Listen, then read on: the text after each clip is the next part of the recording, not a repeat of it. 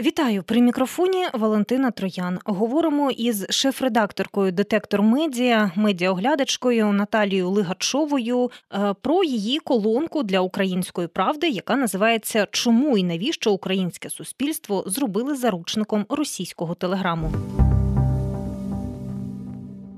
Е, ви написали колонку, де перелічуєте Основні моменти такі небезпечні, які стосуються телеграму і його використання українцями, і в принципі е, це більше вже виглядає як нагадування, тому що про це говорять багато. Ці саме пункти виділяють, і очевидно, що е, дуже багато шкідливого контенту потрапляє е, до українського інфопростору інфопростору, і не завжди люди розуміють, у чому небезпека, читають е, анонімні телеграм-канали, не верифікуючи інформацію, тому що не всі ще знають, що таке медіаграмотність і як нею користуватися. А, Ну, то давайте, мабуть, почнемо з того, е, наскільки, е, на вашу думку, Телеграм залежний від Росії, наскільки Росія його керує? Чи можна сказати, що це прям підконтрольна соцмережа або месенджер? Ну, стовідсоткових mm-hmm. доказів в мене немає. Я, в принципі, не експерт з телеграму, але все, що я чую від фахівців, певні ознаки. вони Да, е, вони практично впевнені в цьому, і є безумовно певні ознаки, що Росія ніяк е, там Кремль ніяк не висловлює ніяких там незадоволень щодо роботи Телеграму. Хоча ми знаємо, що вони заблокували вже в Росії там метода, ну тобто Фейсбук, там і Інстаграм, і весь час там е, пропонується заблокувати Ютуб. Це по-перше. По-друге, ну володар Телеграму росіянин. Е, ми ж розуміємо, ми ж бачимо, що відбувається в Росії з будь-якими бізнесами. А це бізнес, е, ми розуміємо, скільки коштує. так? Там будь-який бізнес, або ти лояльний до влади, або тебе просто як або саджають в тюрму, або ну, або ще якісь репресії. Е, З Дуровим цього не відбувається теж. Він процвітає, все добре. Тобто Е, я б не радила нашим громадянам сподіватися на те, що ну тобто є небезпека того, того що в будь-який якийсь момент. Е, Усе це, що ми пишемо навіть одне одному, буде вивалено кудись, да, вийде витік інформації і так далі. Е, Це по-перше, але я написала свою колонку насправді, перш за все, тому що Мене лякає ставлення влади до телеграму, бо ну є ознаки, скажімо так, теж того, що власне його просувають. Е, ми знаємо медійна спільнота, за якими телеграм-каналами е, стоять близькі е, кола до влади, або і в принципі із офісу президента. Я називаю в статті ці телеграм-канали. І вони всіляко, а по-перше, просувають себе, вихваляють себе як єдиний такий засіб. Е, джерело інформації, яке дає оперативну інформацію. Нічого не кажуть про те, що скільки там брехні, дезінформації, в тому числі і вони самі розповсюджують.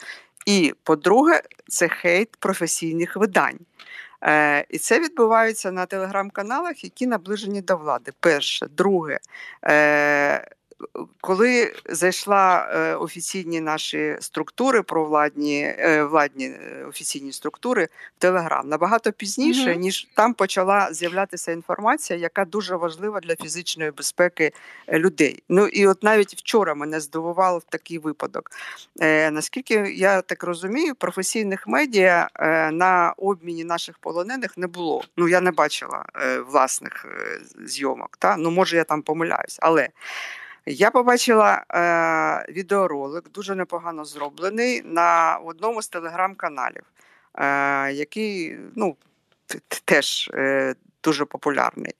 Е, з обміну там співають гімн, і потім я через кілька хвилин побачила подібний ролик, але не такий же самий від, від, Державної прикордонної служби України, вже злого Державної прикордонної служби. А той ролик був без злого. Тобто я розумію, що представники цього телеграм-каналу, це цього великої телеграм-мережі, е, були, значить, на цьому обміні. Яким чином? Да? Ну, Тобто, це теж ну, це не могло від, не відбуватися без сприяння тих же державних органів. І це все відбувається стосовно телеграму, в якому безліч дезінформації, фейків і е, не може е, звичайний громадянин, дійсно ви праві, е, розрізнити. Та іноді ми не можемо розрізнити, де там правда, де неправда. Коли там і, ну, і... я думаю, враховуючи, що штучний інтелект розвивається дуже швидко, так, і ми так. теж будемо часто помилятися. Треба це визнати. Так, так. Нещодавно один з телеграм-каналів теж погрався і розмістив ролик з президентом е, України Діпфейк, який каже, що він е, йому, начебто, запитують, кого б він бачив наступним президентом. А він каже, що він би бачив е, Ніколаївського Ванька. Ну come on. От здавалося б, це ж ну треба мати здоровий глузд. Ну це ж очевидно, що це фейк. Ну не може президент воюючої країни. Це ж ну можливо, він би міг так пожартувати до повномасштабного вторгнення. Ну мені здається, це дуже цинічно. Такі жарти вже, і я думаю, пан Зеленський тобі собі б такого не дозволив вже. Але вони не реагують на те, що дозволяють собі ці телеканали, е, на телеграм-канали. На жаль, ми знаємо історію з е, прес-конференцію президента, коли вони от теж телеграм-канали влаштували розіграш. І, Ну, ми знаємо, відповідь отримали офіційно від е, офісу президента, що були акредитовані два телеграм-канали. От, власне, про це і там... хотіла вас спитати. Да, було ж більше. Так. Ну, принаймні да, писали. А, а було а, да, вони писали, що і ми, і ми, і ми, і ми не знаємо насправді. Може, вони і були. Ми не знаємо. Це розіграш, вони ж анонімні. Ми не знаємо. Е, І фактично вони президента зробили тлом для свого або розіграшу, або е, у цій феєрії е, повідомлень, що вони там присутні, і були ж багато фото, відео постили е, ці телеграм-канали. А президент виступав як тло і зараз використовують президента для діпфейка, е, для популяризації знову таки телеграм-каналу. Ну тобто вони роблять хтось на що, і на це влада не реагує ніяким чином. Е, пані Наталія, от ви на початку зауважили, що не контроль... не може контролювати держава вплив телеграм-каналів і те, наскільки вони популярні в ну, серед українців. Е, а взагалі ця популярність, на вашу думку, це е, такий природний процес, що Телеграм дуже так активно е, став популярний серед е, всіх українців, в принципі, ну не тільки медійників, чи ну, природній чи штучний? Тобто нам його нав'язали і ми не помітили, чи ну от так сталося воно само собою? Ну, на мою думку, все ж таки відбулося певне нав'язування десь у 2019 році, коли власне теж його почали активно використовувати влада для е, анонімні телеграм-канали для комунікації з суспільством, і е, самі почали там е, ну, офіційні акаунти заводити. Це по-перше. А по-друге, коли ось ну перемістили оцю всю комунікацію е, з професійних медіа у соцмережі. Да? І якщо за Порошенка це був Фейсбук, е, то за Зеленського це став Телеграм. І те, і те погано насправді, е, ну що в соцмережі пішли. Але таку вагу почали надавати. Але Фейсбук, хоч якось Е, там ну йде принаймні є контакт, є представник в Україні. А Телеграм же він не йде на ні, ні на який контакт з нашими регулюючими органами, і це російська соцмережа. Тобто, ну взагалі це було дуже дивно, але ми розуміємо, що до війни і влада не розуміла всієї небезпеки, але зараз це зрозуміло. А потім Телеграм вже він увійшов у життя е, наших громадян. Він дійсно е, дуже ну такий зручний. да, ньому там швидко можна розповсюджувати інформацію інформацію. І Е, анонімність це для для багатьох теж е, дуже приємний бонус. Да? Ти можеш будь-що е, писати і за це не нести ніякої відповідальності. Більш за за це те. Там же вже крутяться великі кошти, гроші, а податки з цього платяться. Тобто зараз закон про медіа вийшов, який визнає і онлайн медіа. Тобто одні медіа, телебачення, друковані там і онлайн, там навіть е, ну, е, сайти мають сплачувати податки з реклами, за цим стежать, а анонімні телеграм-канали не мають. Тобто це теж несправедливо. Ну, Треба державі звертати на це увагу і терміново е, щось робити з цим, причому досить жорстко. А ми бачимо поки що навпаки. Їх просто просувають їм дають доступ до інформації. Ну ми ж бачимо, що це інформація, якою якою вони оперують. Я навела цей приклад з, з обміну полоненими, але про прильоти, що цю інформацію е, ну не можуть бути всюди знімати. Їм надають, їм хтось надає цю інформацію телеграм-каналам. Хтось пов'язаний, можна припустити, із е, якимось е, силовими органами, державними органами. Пані Наталя, е, часу у нас не так багато, десь ну, 10 хвилинок залишається. Я б хотіла цю частину нашої розмови присвятити обговоренню телемарафону, а точніше, тому що виконувач обов'язків міністра культури та інформаційної політики Ростислав Карандієв заявив, що телеканали розглядають можливість зміни формату марафону. Єдині новини. Єдине, що він не повідомив, у якому як саме які саме зміни будуть запропоновані, і як вже який буде формат телемарафону. Ну, І багато критикують його і продовжують критикувати. І е, саме колеги з у спілкуванні журналісти невдоволені і говорять, що це вже зайшло занадто далеко. Цей телемарафон. Ну, давайте почнемо з того, що я хотіла б вашу думку почути, чи ви можете визначити щось позитивне від того, що взагалі цей телемарафон з'явився? Ну, на початку це дійсно було дуже позитивне явище, бо треба був єдиний голос е, держави України і об'єднання телеканалів. Просто погано, що вони не всіх е, туди запросили. да, І опозиційні канали вони не взяли. Ну, тобто вони пробудували їм транслювати, але набрали ведучих, ну скажімо так, да, не давали блоки. Ну, не, угу. Вони не давали їм брати участь у виробництві. А ну це безумовно неприйнятно для таких е, великих телеканалів. Е, Але ну, це було важливо і якась інформація. Хоча ну, навіть багато хто е, тоді ще під час окупації там тієї ж Бучі потім розповідав, що е, не виконував тієї функції е, е, телемарафон, бо іноді, коли треба було дізнатися дуже таку конкретну якусь інформацію, то вони слухали радше українське радіо, а не телемарафон, бо там часто якісь повтори йшли, дуже велика кількість гостьових студій, де просто думки, а не інформація. Да? А бачити, ну вони ж не, не могли тоді викупатися. Ну, тобто там є, є питання взагалі взагалі е, і ну, корисності телемарафону саме для таких складних ситуацій, коли, наприклад, окупація. Але принаймні перші місяці, ну там перший рік війни, скажімо так, це було.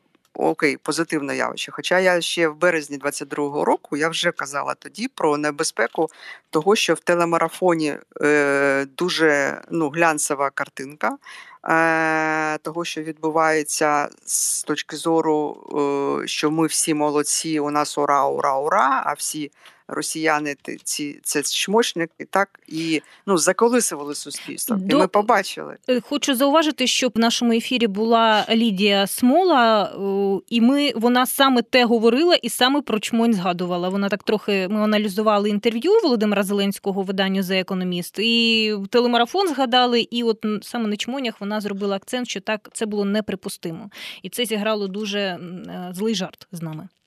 Ну так, бо ми побачили, яка була реакція суспільства на інтерв'ю економісту Залужного. Да? Угу. Інтерв'ю цілком реалістичне, де він сказав, нарешті там. Я думаю, що тільки там все рівно багато чого не сказав, да? але ну, якусь правду він привідкрив.